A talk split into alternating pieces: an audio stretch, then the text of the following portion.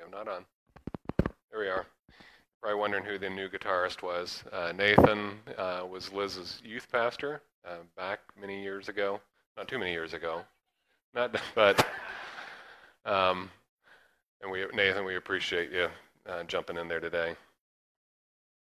You know, as I was thinking, watching Nathan play, and and um, thinking back to when I first started learning the guitar, uh, and the few times in my life that I've tried to teach others uh, how to play the guitar, I've realized it's a, it's a good illustration, example of the, the fact that on anything that you want to learn, you got to get the basics first. And typically, the first thing you do when you get a guitar is understand how to play a chord. Just uh, get two or three chords, and once you get two or three chords, you can play a couple songs and just start strumming along uh, to something that you enjoy.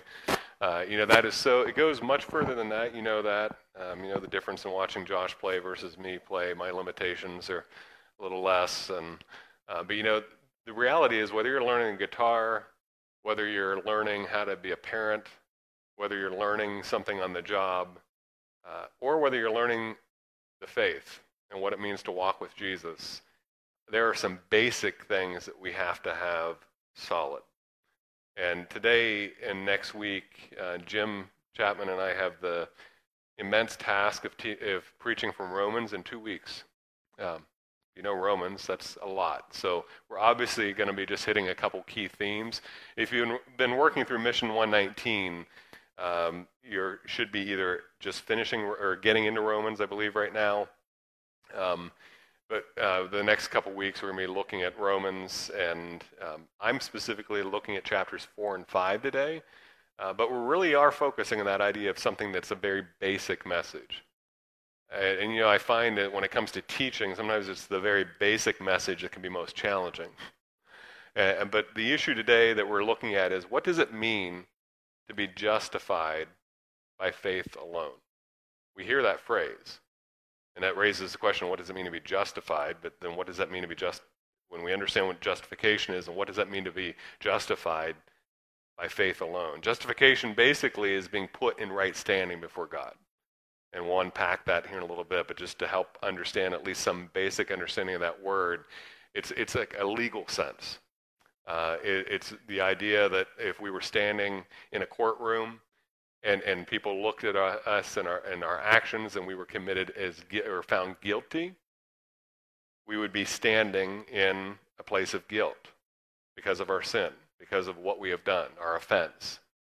But to be justified means that that sin has been forgiven, that trespass has been forgiven, and that we're in right standing. And, and specifically, it's in the issue of how we are in right standing with God. And, and how, how can we, as Christians, how can we live in such a way that we know and, and we can rest in the truth that we are in right standing before God? It, we, is it because of what we do? Or is it in putting our faith and our belief and our confidence in what Jesus has done for us? Because that is really the beginning of the journey of walking with Jesus is understanding that we are put in right standing before God. We find forgiveness and enter into relationship with Jesus not based on what we do, but by putting our faith and trust in what Jesus has done for us. That is how we are put in, in right standing and justified before God. You know, as we look at this, I just want to give you, since again we're doing Romans in two weeks, uh, if you go back, if you were to start at the beginning of Romans, you know in Romans, the first three chapters really highlight the emphasis, the need that every one of us has for a Savior. And you see a contrast between God's righteousness and our unrighteousness. You see that through those first few chapters, that every one of us is unrighteous. We've all fallen short of God's best. And, and that's contrasted clearly with it's just a little distracting. Sorry. That's uh, sorry. I apologize for whoever's trying to control that. I know it's sometimes it has a mind of its own, but um, if you don't know what I'm talking about, it, it, just got dark up here a second. But um, anyways, where was I? Yeah, God's righteousness, our unrighteousness. We know there's nothing in and of ourselves that is that is good enough to earn God's love and favor and to be in right standing before Him. And, and so those first few chapters focus on that need, our need for a Savior. Because our unrighteousness and our being out of step with God and His will puts us in a place where we need the righteousness of God in our life. We need to know forgiveness and, and be cleansed and be able to stand in a righteous place that's not based on our own work, our own ability, but based on what Jesus has done for us. Those first few chapters just establish that need. And then in verse chapter 3 verses 21 through 26, it's a key section that highlights the fact of what Jesus did for us. That as, as Paul then establishes the issue of the fact that we are all unrighteous, God is God, comparing God's righteousness to our unrighteousness. He then talks about the righteousness of Christ and what he did on the cross for us. And I want to read, and I think these words are on the screen Romans 3 23 through 25 says, For all have sinned and fall short of the glory of God, and are justified by his grace as a gift through the redemption that is in Christ Jesus, whom God put forward as a propitiation by his blood to be received by faith. This was to show God's righteousness because in his divine forbearance he passed over our former sins. You know, even as I read that verse, we could we could take a couple weeks just unpacking that because there's so much there. Uh, this is going to be a, a, a faster pace today. But that first verse in verse 23 is a verse that we often will quote. And if you've ever been taught the Romans road of walking through and looking at key verses through the book of Romans that highlight our need for a Savior, and, and then highlighting what Jesus has done for us and how we are put in right standing before God, how we are saved, it usually begins with that verse 23 in chapter 3 that we've all sinned, every one of us. Something that we all can agree on. Um, every one of us has fallen short. Uh, the prophet Isaiah says that, that even our best, our, our righteousness is like filthy rags. Even when we do our best, we still fall short. And that's the, the, what is painted in this picture that for all have sinned and fall short of the glory of God, and yet we are justified. We're put in right standing before God by His grace as a gift. A gift means it's something we can't earn it. It's through the redemption that is in Christ Jesus. You know, that, that emphasis is, is builds to this place that we're going to be now in chapter 4, Romans 4. It's not about what we do, it's about putting our faith in what God has done for us and putting our faith, specific, faith specifically in what Jesus has done for us. It leads us to Romans 4, where the emphasis throughout this entire chapter is that we are justified by faith, by our belief and our confidence in what God has done for us were made right before God on the basis of faith. And, and, and Paul uses Abraham, the father of our faith, as to illustrate that truth.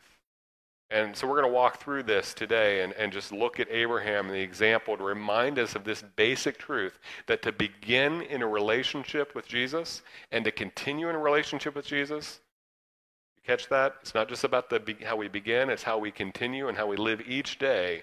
It all rests on the foundation of that basic truth that it's not about us and what we have done, it's about us putting our faith and confidence in what God has done for us through Jesus. Romans 4, 2 through 3. And again, there's a lot. We're not, we're not going to read the entire chapter. We're going to highlight a few, uh, few uh, verses. Romans 4, 2 through 3 says, For if Abraham was justified by works, he has something to boast about, but not before God. For what does Scripture say? Abraham believed God, and it was counted to him or credited to him as righteousness. Basically, that verse is telling us, and we see this theme creeping up in Ephesians as well, and other places where Paul is teaching, that, that what we boast about is not what we do. What we boast about and our confidence is in what Jesus has done for us. And, and, and what is saying here is that Abraham, if he was justified by his works, meaning something that he has done, that he could have boasted in what he had done. And yet, Abraham wasn't justified by his works, he was justified by his faith.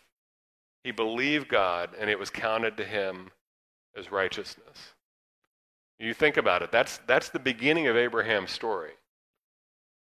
The beginning of Abraham's story before the, before the observing of circumcision and, and following the law, that all came after God calling Abraham and bl- promising blessing to make him great and to make him into a great nation. That all came before those things. Abraham, who's considered the father of our faith, reminds us that to be justified by faith is, is something that precedes the work that we do that flows out of our faith. Continues in verses 4 through 5. Now, to the one who works, his wages are not counted as a gift, but as his due. And to the one who does not work, but believes in him who justifies the ungodly, his faith is counted as righteousness.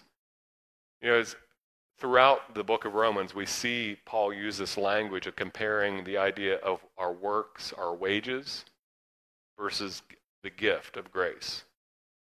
And, and those two things are contrasted again and again. And, and, and what this is telling us in this place is that when we work, when you go in and you clock in your job, and anyone still clock in at the old machine? Probably don't use anymore. Okay, some of you clock in. Yeah, I remember at the physical plant when I was in college, having to clock in every morning and made that fun little punching punching noise on the card. You know, when you when you show up at your job, when you put the hours in, and then you get a paycheck, is that paycheck a gift? No, it's something you've earned. You have a contract, you've put, you've put the work in, and so when you get what you get in that paycheck, whether you feel it's a good paycheck or bad paycheck, what you get back is not something that's a gift, it's something you earned. You put the effort in, you put the work in. It is not a gift, it's something that is due to you. When we work, we receive what we receive is not a gift. It's what we've earned. And, and in these verses, this is contrasted to the one who does not work, but instead is described as the one who believes in him, who justifies the ungodly. There's a contrast between the one who works and the one who believes. And that reminds us of this simple truth that the beginning as well as the continuation of our faith in Christ, the foundation is our putting our full faith and confidence in what God has done for us. We see in Abraham in these verses that it was his faith that was counted as righteousness. Had he been justified, if Abraham was justified by the fact that he followed God's instruction or that, that he was circumcised, that he and his children were set apart and, and established all these traditions that we, we see later become the foundation of how Israel defined themselves, he would have had something to boast about. But Abraham demonstrated that it was his faith in believing God's promise that was the foundation of his faith and how he was justified before God. That issue of wages and the works work uh, is seen in Romans 6:23. Typically, the second verse that we get to in Romans Road. Uh, it says, "The wages of sin is death, but the free gift of God is eternal life in Christ Jesus our Lord." What we earn from our work, the wages, what we're paid for our sin. Again, we've all fallen short. We've all fallen short. I'm just not going to look. Um, we've all fallen short. We know that we've fallen short, and that the what we deserve, what we have earned because of our sin is death. And this is the foundation of our what we believe is, but it's the free. That circle, if you're looking at Romans 6:23, underline that word, that three-letter word, but. The bad news is the wages of sin is death. We're all sinners. What we've earned, what we deserve is death. But the free gift of God is eternal life in Christ Jesus our Lord. That's the good news. And that's what we're called to, is, is putting our faith and trust in what Christ has done for us. And Abraham demonstrates that in the way that Abraham trusted the promise in Genesis 12, 1 and 2. As Abraham trusted God and trusted the promise, we are to put our faith and trust in what God has done for us in sending his son Jesus. Paul expands on this, and we're going to look at verses 9 through 12. And really, the key in these this next section is you're thinking about it's think about sequence because you read through if you read through the whole New Testament, which is good to make sure we're reading the whole of Scripture. Because often, if you just walk away with the message of we're saved by faith alone, and you don't look at the other passages that talk about how our works, what we do from our faith, follows, follows out and flows out of our faith, we could we could live a life that is out of balance And what we see in these verses, in verses 9 through 12 in Romans 4, is, is really highlighting the fact of when Abraham put his faith in God. And, and the timing of when his trusting the initial promise versus what followed in Abraham's life and history and the rest of Israel's history, in that circumcision and then later following the law, which came with Moses, all came after the initial act of faith of Abraham leaving everything that he knew to go to the land that God was going to show him. Verse 9 says, Is this blessing then only for the circumcised or also for the uncircumcised? For we say that faith was counted to Abraham as righteousness. How then was it counted to him? Was it before or after he had been circumcised? It was not after, but before he was circumcised.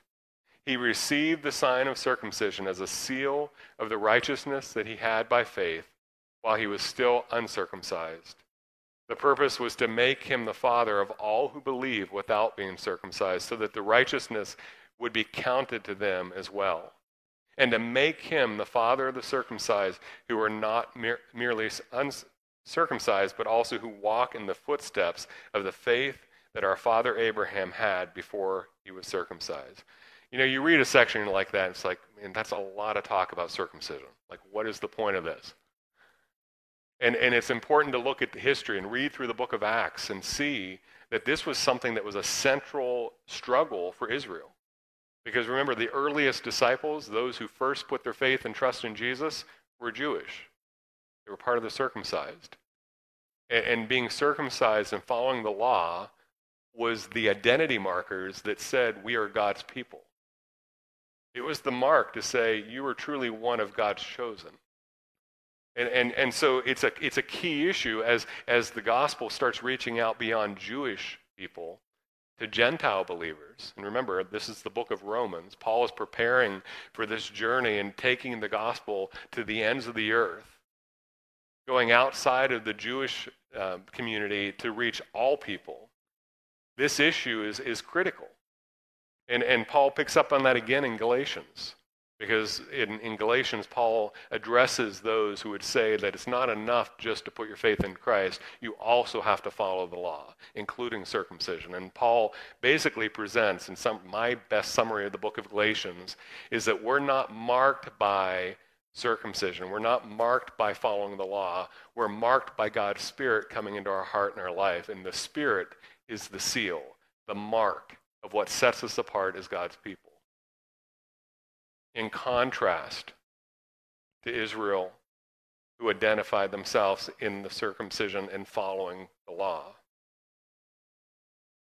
Abraham demonstrates again, when you think about the sequence, think about Abraham and think about later than Moses in the history of Israel, we understand that faith precedes the works.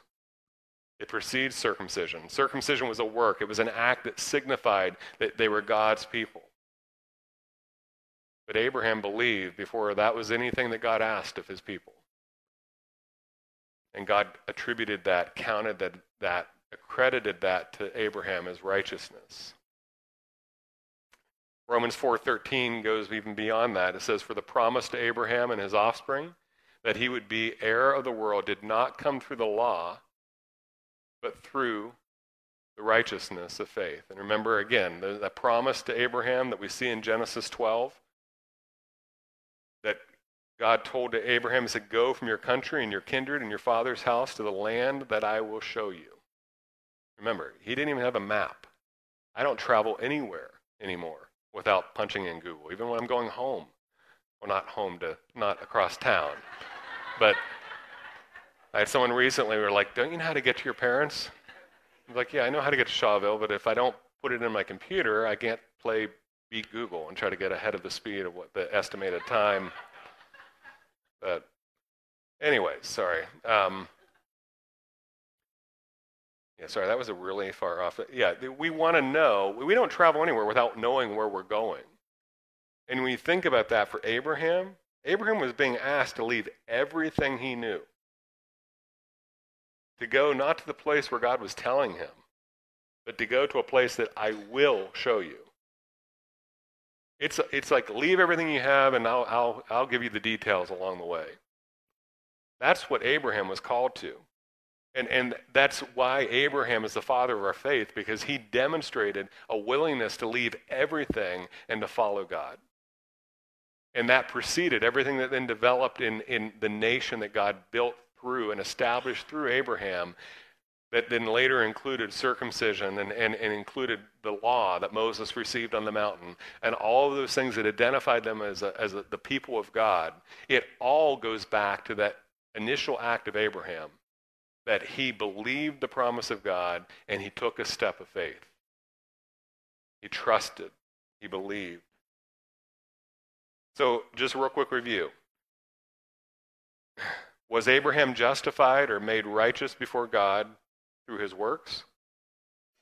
No. Through circumcision? No. Through following the law? No. It came by believing the promise.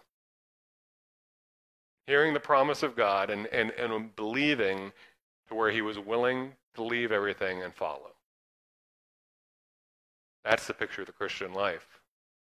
That we hear about what God has done for us in sending his son Jesus, who died on the cross for our sin, that we might come and, and lay down our lives and surrender everything to put our faith and trust in God and in Jesus and what he did on the cross and in his resurrection, that we might be put in right standing before God. Abraham demonstrates this, and, and I, I love the fact that Paul goes on. He could I think he probably could have stopped right there and he made his point. But, but Paul goes on to, to give us a couple other points about Abraham and this issue of faith and, and how Abraham, this actually played out in Abraham trusting God. First, look at verses 18 through 19 of chapter 4. It says, In hope he believed against hope that he should become the father of many nations. As he had been told, so shall your offspring be. He did not weaken in faith when he considered his own body, which was as good as dead. I love that. Um, you think about this. He's basically describing, it's like basically saying, Abraham's so old, his days are numbered. And yet God is promising to give him a child who would become the father of a great nation. Abraham is described as being as good as dead. That's, that's old. And, and, and, and he's looking at this, and, and Abraham, had to, Abraham had to trust. He wasn't in the prime of his life when God came and said, I'm going to bless you. I'm going to bless your offspring. He did it when Abraham was late in life. His wife was barren.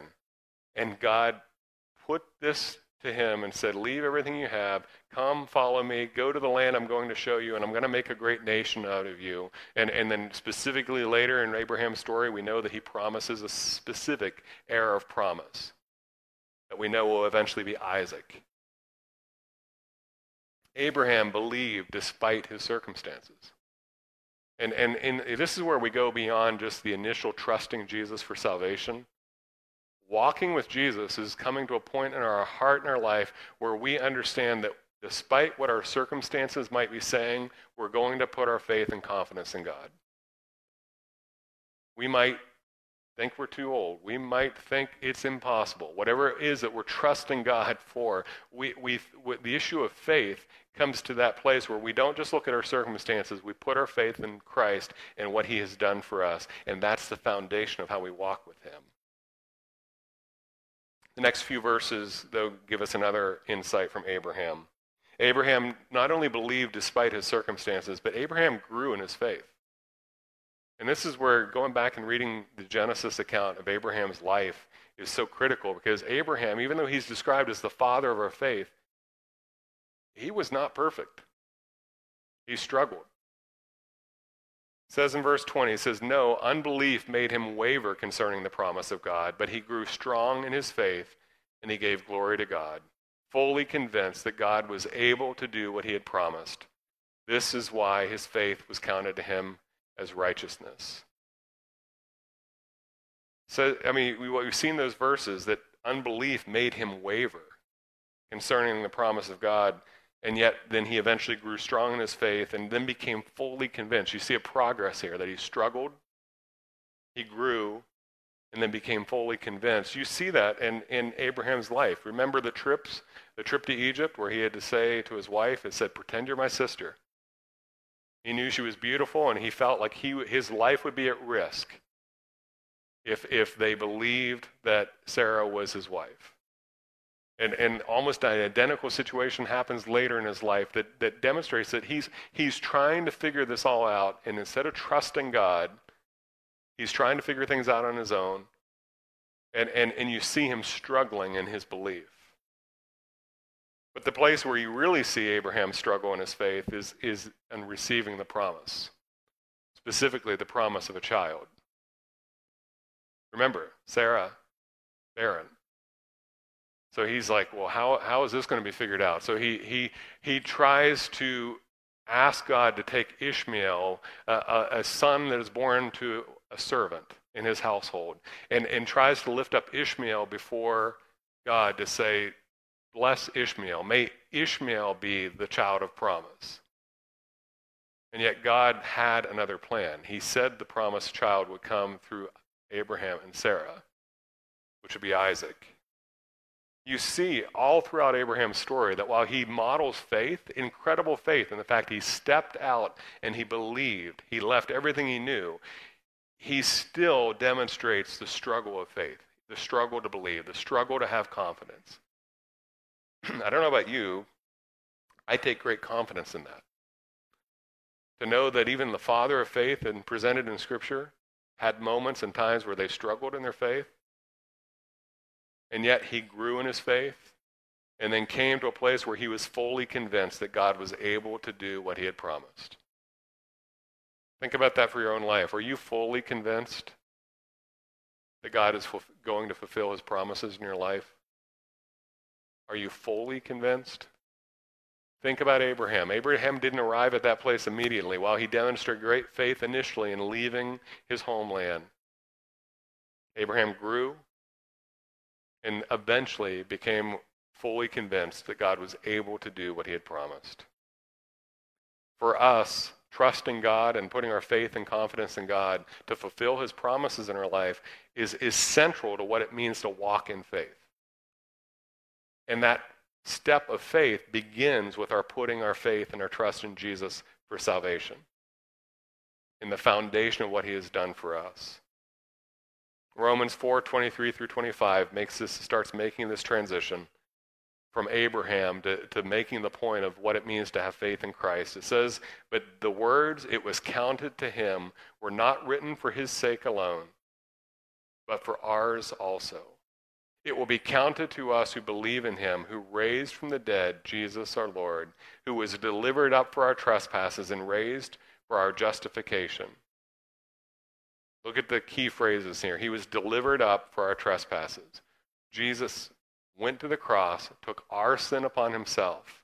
He was raised up upon the cross for our sin, our trespasses. He died in our place.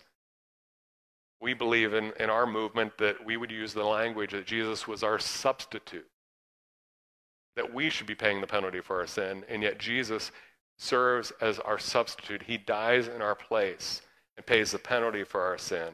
But then he rose again. He was raised for our justification. We put our faith and trust in Christ not only for what he did on the cross, but the fact that in, when he rose again, he not only proved that he was the Son of God, but he then promises us the new life and the forgiveness that we can only find in him. Christian faith is putting our faith solely and, and squarely in what Jesus did for us in his death and his resurrection. In Romans 5, the beginning of Romans 5, Paul unpacks this and describes even more what, what Jesus has done for us and how we put our faith and trust in him to be justified. He says in verse 6 For while we were still weak, at the right time Christ died for the ungodly. For one will scarcely die for a righteous person, though perhaps for a good person one would dare even to die. But God shows his love for us that while we were still sinners, Christ died for us. Since therefore we have been justified by his blood, much more shall be saved by him from the wrath of God. Verse 5 8 is another one of those verses, part of the Romans road. which I said made a mistake a moment ago. It's Romans 3:23, Romans 5:8, then Romans 6:23 guides us to this place of understanding what Jesus has done for us. We're all sinners, fallen short of God's best. Verse 8 says, But God shows his love for us that while we were still sinners, Christ died for us. And then Romans 6:23, the wages of our sin is death, but the gift of God is eternal life through Christ Jesus our Lord. You see that sequence. We're all part of the unrighteous, the ungodly, the sinners that are described in Romans 1 through 3. And yet Christ went to the cross, he died in our place, took our sin upon himself so that we might be forgiven, that we might be put in right relationship with God and trusting not our works and what we can do of ourselves, but putting our faith and trust in what God has done for us, what Jesus has done for us on the cross. That is the foundation of the Christian life. The foundation of the Christian life is it's not about what we do, it's about celebrating and putting our faith and confidence in what Jesus did. I heard that phrase a long time ago that true Christianity is religion is more about what we do to make God happy with us. True Christianity is about celebrating what Jesus did for us and then building our life upon that truth. Living a, a, life in which we stand in God's grace. These are some of the words that are described in Romans 5 1 through 2, and it really, I want to wrap up with these verses because it gives us the hope. When, when we put our faith and trust in Christ, when, when we're justified by our faith in Christ, there's a great reward and promise that comes with that. Romans 5, 1 through 2 says, Therefore, since we have been justified by faith, we've been put in right standing by faith, we have peace with God through our Lord Jesus Christ. Through him, we also have obtained access by faith into this grace in which we stand, and we rejoice in the hope of the glory of God. So, since we've been justified by faith, not on our works or anything we have done, we have peace. We have the promise of peace with God. That the sin that separates us from God, the sin that impacts our fellowship and intimacy with God, our Creator, that that's addressed and, and we can be reconciled and brought into relationship with God and have peace with Him. That's the Christian message. And, and that's done in putting our faith and trust in Jesus is through our Lord Jesus Christ. We put our faith and our confidence in, in Him and all of that, remember the language earlier when we talked about wages? The opposite of the wages was the gift. And along the side, that understanding of God's gift of salvation is the issue of grace. And, and that other phrase that stands out in these verses to me is that it's, it's in this grace in which we stand. The Christian life, when we understand it's not about what we do, but it's trusting and believing what Jesus has done for us, we understand that it's all grace. It's all grace.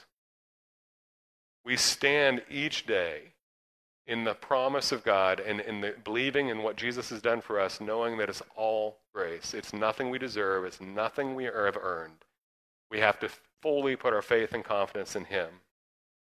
And when we do that, we not only have the hope in the promise of being reconciled with God, being in peace with God, having peace with God, but we also see in verse 2 that we've obtained access by faith into this grace in which we stand, and we rejoice in the hope of the glory of God. God not only gives us the peace in this moment where we're brought into relationship and at peace with God, but our hope and our future is secure. We have the hope of eternal life to know that if we die today, that our hope is secure in Jesus. We talked about the basics today. This, is, this isn't the only key basic message, but this is one of the one of the few central things that all Christians have to come to a place of understanding who Jesus is and what Jesus did on the cross for us. And for us to enter into relationship with God, to be restored to relationship with God, it's understanding we're not saved by our good works. We're saved by putting our faith and trust in Jesus. I love the summary that Paul gives, and I want to leave you with this in Ephesians 2 8 through 10, because it, it, not only reinforces what we've just talked about, but it helps us get the order of things correct as well. Because if we walk out of here and say, well, I just got to believe and I never have to do anything with my faith, you've missed part of this conversation. Abraham, while he put his faith and trust in God and believed the promise, he went on to walk in obedience. to do what God had called him to do. And, and that's what we see in Ephesians 2 8 through 10. It says, For by grace you have been saved through faith, and this is not your own doing, it is the gift of God. Great summary of what we just talked about this morning. Verse 9 says, It's not a result of work, so that no, no one may boast. And yet he goes in, on in verse 10. I've often seen verses 8 and 9 quoted, and they drop off verse 10. I think you need to include it because it says, For we are his workmanship, created in Christ Jesus for good works, which God prepared beforehand that we should walk in them. We're not saved by our work. We're not saved, we're not justified by the things that we do. But when we stand in God's grace, we receive the gift of the promise of salvation and, and are put in right standing before God because we put our faith and believe Jesus and what he has done for us. We enter, enter into a relationship with him in which he then begins to use us to do work. I love this phrase to do the work that God prepared before, in, beforehand for us to do. Even before someone comes to faith in Christ, God has an idea and a plan for what He wants you to do for His kingdom. But He doesn't just give you the assignment, He, he first brings you to a place that you're brought to peace with Him, in a relationship with Him. You're saved by grace. You, have put your faith and trust in Christ. You're set apart, and, and you're in right standing before God, not based on anything you have done, but based on what Jesus has done for you. But then when we live in that and we walk in that grace, we go out to do the work that God has called us to do. It's an issue of the order that is critical there. And I just want to encourage you today to remember that basic that we're saved by faith, we're justified by faith in Christ and what he has done for us. And when we get that right and we walk with him each day, God will then use us to do the work that he's called us to do. Will you pray with me?